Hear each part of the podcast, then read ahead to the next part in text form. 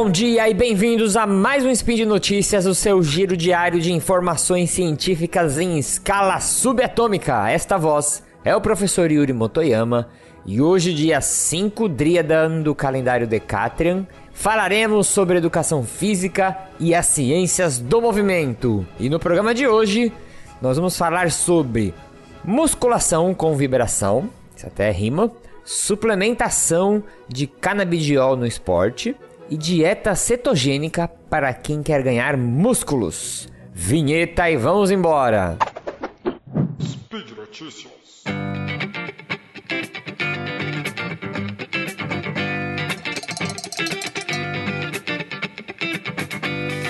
A primeira eu não sei se você, ouvinte, tem familiaridade ou viveu alguns anos atrás esse mundo das academias, você treinava ou era um entusiasta. Você deve ter percebido que existiu uma época onde ficou na moda uma coisa chamada plataforma vibratória. Até hoje tem alguns vídeos na internet que o pessoal usa lá para fazer brincadeira. Tem até um vídeo de um cara que ele tá com uma saia, ele sobe na plataforma vibratória e parece que ele tá rebolando, né? Plataforma vibratória é um aparelho que você sobe e essa plataforma, como o nome diz, ela vai vibrando e dizia-se que ela ajudava para um monte de coisa, ajudava para melhorar a força, se você treinasse sobre vibração, você tinha vários benefícios no sistema circulatório e uma das grandes vantagens era que a plataforma vibratória, a vibração seria um estímulo mecânico para você melhorar a saúde dos seus ossos. Quando eu falo saúde dos seus ossos, você melhorar a mineralização, né, o efeito, combater a osteoporose. E aí quando saiu esse aparelho, eu lembro que as academias abriram salas inteiras para oferecer treinamento em cima desse aparelho que ia revolucionar o mercado e o pessoal investia todo o dinheiro que tinha lá. E aí muitos estudos foram saindo desde então, né? Quando alguma coisa começa a estourar em escala mundial, os pesquisadores querem ver, será que é isso tudo mesmo, né? Então muita pesquisa começou a sair e eles começaram a ver, né, que não era bem assim. Ainda tem estudos a maior parte das evidências, hoje em dia a gente tem um corpo de evidências muito grande para falar que plataforma vibratória não serve para quase nada além de fazer vídeo no YouTube de você rebolando com saia lá. Mas tem um estudo recente que ainda falou assim: não, vou dar uma olhada nesse negócio de novo. E ele avaliou o efeito de exercícios de força realizados com e sem a plataforma vibratória sobre marcadores do metabolismo dos ossos. Então a ideia era ver se a vibração né, tinha algum estímulo é, sobre os ossos, como eu comentei com vocês, né? Se essa vibração adicionada a um treinamento de força, porque aí fazendo um parênteses aqui, quando você treina musculação, os seus músculos estão fixos nos seus ossos por os tendões, e quando um músculo contrai, ele puxa o seu osso por esse tendão e promove os movimentos né, angulares que a gente tem, os movimentos, todos os movimentos do nosso corpo. Essa tração que o músculo faz sobre o osso já é um estímulo mecânico que eh, explica, né, uma das grandes adaptações do exercício para quando para pessoas que têm problema nos ossos, né, problema que eu falo novamente, é, desmineralização, osteopenia ou osteoporose. Então, o exercício de força é um grande quando eu falo de força, né, você levantar pesos, ele é um grande estímulo para a saúde dos ossos. E aí eles queriam ver se se eu adicionasse a musculação mais a plataforma vibratória, se esse benefício se potencializaria. Então eles avaliaram 13 participantes que treinaram com a plataforma, em cima da plataforma, eles faziam os exercícios de musculação é, com pesos, né, os que davam para fazer em cima da plataforma, e outros que fizeram no chão, normal, sem a plataforma. E para o espanto de exatamente zero pessoas, não vi diferença em nenhum parâmetro que eles avaliaram. Eles coletaram sangue dos participantes e avaliaram marcadores do metabolismo dos ossos para ver se esses marcadores aumentavam, indicando que o exercício teve algum estímulo. Então não perca seu tempo. Eu acho que o spin também é uma oportunidade até de a gente ser esclarecido a ponto de às vezes não consumir coisas, não gastar dinheiro com falsas propagandas, né? A ciência ela vai nos ajudar muito nesse sentido, mas por isso que eu gosto de ouvir cientistas, pesquisadores de outras áreas, para também quando eu for consumir serviços é, eu tenho uma ideia do que aquela área, dos posicionamentos daquela área, para não ser enganado também, porque a gente não tem como saber de tudo. Já fica aqui essa dica: fuja das falsas promessas da plataforma vibratória. 2. Suplementação de canabidiol no esporte para recuperação muscular. E o canabidiol, né, o CBD, eu já usei ele como tema para outros spins e eu acho que tem bastante coisa legal para ser estudada. Eles estão vendo vários efeitos interessantes no esporte, né, fora do esporte, já tem bastante coisas que estão sendo estudadas com efeitos interessantíssimos. Mas no esporte ele vem sendo ainda tema de muitos estudos e agora com a popularização desse tipo de suplementação e a liberação até em alguns países, as pessoas já estão se animando e desenvolvendo várias pesquisas. A substância ela já é utilizada como tratamento para encefalite, autoimune, artrite reumatoide, diabetes, Alzheimer, Parkinson, até depressão, né, outros distúrbios psicológicos também.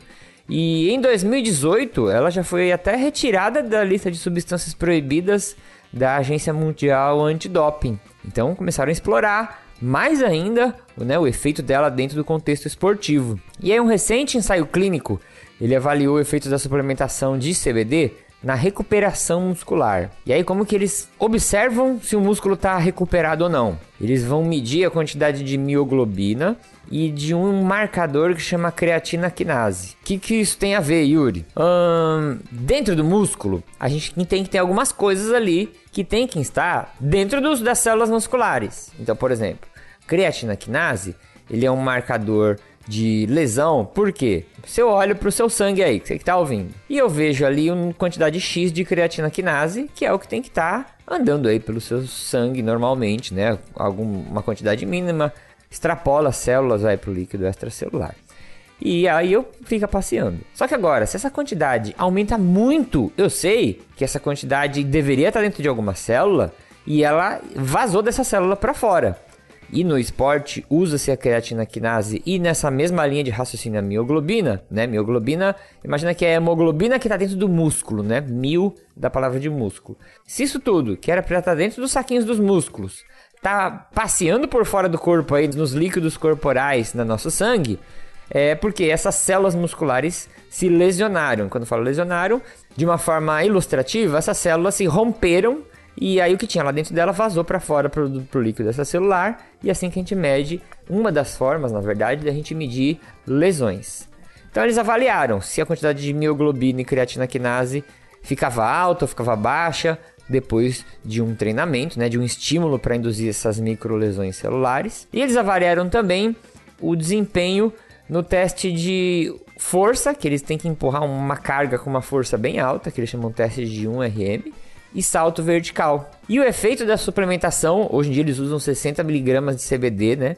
Teve um efeito positivo, só que teve um tamanho de efeito pequeno, né? Tamanho de efeito, ele é uma medida, vamos dizer assim, do efeito prático de alguma coisa, sabe? Quando você vai olhar aquilo na prática, se aquele efeito ele é significante, mas não no sentido estatístico, né? Às vezes alguma coisa tem efeito positivo, mas aquele efeito é tão insignificante que não faria diferença, vamos dizer assim. Então ele teve um tamanho de efeito pequeno, não seria significante né, na recuperação muscular em 72 horas depois do protocolo de exercício. Então o que significa? O pessoal fez um exercício, o exercício promoveu microlesões, que isso é normal dos exercícios, né? É, aí essas microlesões que a gente tem nos músculos que a gente treina, né, que vão promover as adaptações positivas que a gente quer. Essas microlesões liberaram lá um monte de mioglobina e de creatina. Quando você tem estratégias que aceleram a recuperação, essa creatina quinase, essa mioglobina, elas vão diminuindo com o tempo e as capacidades de desempenho vão melhorando com o tempo. Então, quando você comparou o grupo que tomou CBD e o grupo que tomou placebo, o grupo que tomou CBD melhorou um pouquinho só na recuperação, 72 horas depois. Por que, que eles fazem quando eles vão avaliar a lesão em pesquisa com exercício? Ficam chamando o voluntário é, um dia depois, dois dias depois, três dias depois, né? Eles, ou às vezes é 12 horas depois, 24 horas depois. Então, você faz o treino lá, aí logo após o treino eles coletam seu sangue e pegam esses marcadores de lesão. Aí depois eles falam, volta no laboratório daqui 12 horas. Aí você volta lá, coleta mais sangue e eles avaliam o marcador de lesão. E eles vão fazendo isso em períodos de tempo, até acompanhando né, o desenvolvimento ou a recuperação, na verdade. Então, Cannabidiol nessa pesquisa ficou na categoria de não foi ruim, mas tem coisa melhor. E o último foi uma revisão, uma revisão narrativa. Alguns pesquisadores fizeram um levantamento na literatura científica ali, mas um levantamento que eu chamo de enviesado, né? Porque é uma revisão narrativa. Eles escolheram ali alguns artigos para falar sobre dieta cetogênica e musculação. Se essa dieta tem algum efeito, se ela tem alguma vantagem ou desvantagem para os objetivos de pessoas que treinam musculação. A dieta cetogênica é bem famosa. Até você pode ter conhecido ela com outros nomes, né? Nos artigos, nos estudos, eles usam dieta cetogênica. Eu vou explicar um pouquinho aqui por quê. Mas é aquela dieta onde você começa a diminuir a quantidade de carboidrato que você come, diminuir, diminuir, diminuir até, entre aspas, quase zerar a quantidade de carboidratos. Zerar é muito difícil, né? Mas eles consideram dieta cetogênica quanto menos que 10% da energia que você ingere, ela é de carboidratos, tá? Então é uma dieta onde você diminui muito a quantidade de carboidrato da alimentação. E aí quando eu falo carboidrato é tudo, né? É pão, é, derivados aí de farinha, e aí você coloca lá alguns tipos de é, batata, é, fruta, né? Tudo que possa ser fontes, entre aspas, de alguns tipos de açúcares, né? Esses açúcares naturais. E é lógico, os industrializados menos ainda. Basicamente, você vai se alimentar aí de carne e gordura, né? E ela tem esse nome, dieta cetogênica, porque ela aumenta a quantidade de corpos cetônicos no organismo. Esses corpos cetônicos é quase é parecido com o composto acetona que a gente usa para tirar esmalte da unha, sabe? Então essa dieta, apesar dela ser antiga, ela vem sendo utilizada por alguns atletas porque existe aí uma teoria que diz que esses corpos cetônicos, né? A gente tem aí o acetoacetato, outro corpo cetônico chama acetato, ou ácido beta-hidroxibutírico, e isso serviria como fonte de energia. Por quê? Agora, se vocês forem lá no cast de fisiologia, conseguirem puxar da memória ali, todos esses corpos cetônicos, eles podem ser reconvertidos em coenzima A, que a coenzima A, ela é como se fosse uma moedinha que liga a mitocôndria para ela dar uma volta naquelas vias metabólicas e conseguir transferir energia para o ATP. Mas calma que eu não vou me aprofundar nisso aqui. O que eu quero é trazer que nessa revisão eles levantaram alguns pontos sobre essa dieta mas eles viram que para performance esportiva ela pode até ser prejudicial. Um ponto que tem em comum de todos esses estudos com relação a dietas controle é que ela ajuda a redução da composição corporal, né, da gordura. É, eu não vou entrar também muito nisso, né? Eu acredito que tem o pessoal aí do spin da nutrição é muito mais gabaritado para falar sobre isso. Mas eu penso assim, imagina o resto da sua vida você fazer essa dieta, né? Você consegue fazer quando tá na onda, na moda, né? Tem muitos artigos que mostram que a média de tempo de dieta ali é três meses. Depois você joga tudo pro alto. E quando você joga tudo pro alto, é, aquele resultado que você teve acaba voltando ao normal que era antes, né? Mas o grande lance é que quando você perde gordura corporal com, com esse tipo de dieta, você também tem uma redução na massa magra nesses estudos. O problema é quando você vai fazer treinamento e dieta cetogênica, em estudos onde eles avaliaram o efeito agudo disso, você tem redução de gordura corporal, mas também redução de massa muscular. E lembrando, gente, redução de massa muscular é uma coisa muito ruim. Não tô falando porque você tem que ser forte, musculoso, bombado, não.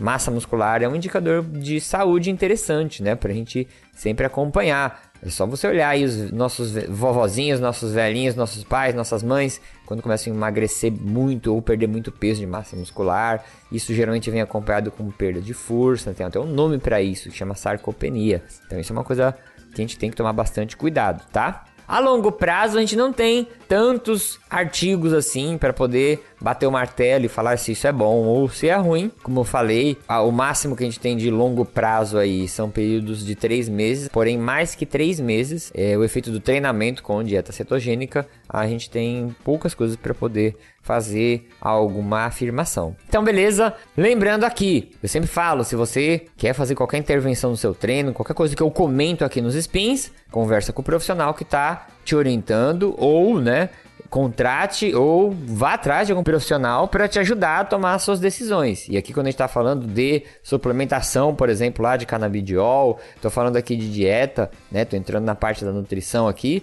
Vocês têm que conversar com o nutricionista. Vocês não vão fazer nada disso por conta própria, né? Pelo amor de Zeus. Tá bom? E por hoje é só. Lembrando que agora você pode ouvir o meu podcast 4 de 15 aqui no feed do Portal Deviante. Se você curte ciência, movimento, exercício, eu tenho certeza que você vai gostar. Todos os links citados estão no post. Deixa lá também seu comentário, elogio, crítica, declaração de amor e formas de salvar a vida do Tarek. E lembra ainda que se você quiser ajudar esse podcast que vai dar física até educação física, contamos com seu apoio no patronato do SciCast, no Patreon, no Padrim ou no PicPay. Um bom dia e abaixo o radicalismo alimentar.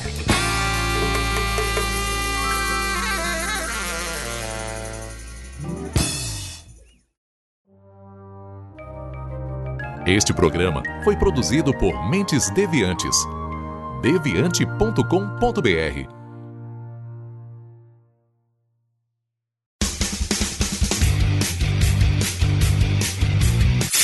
Cortes, edição de podcast.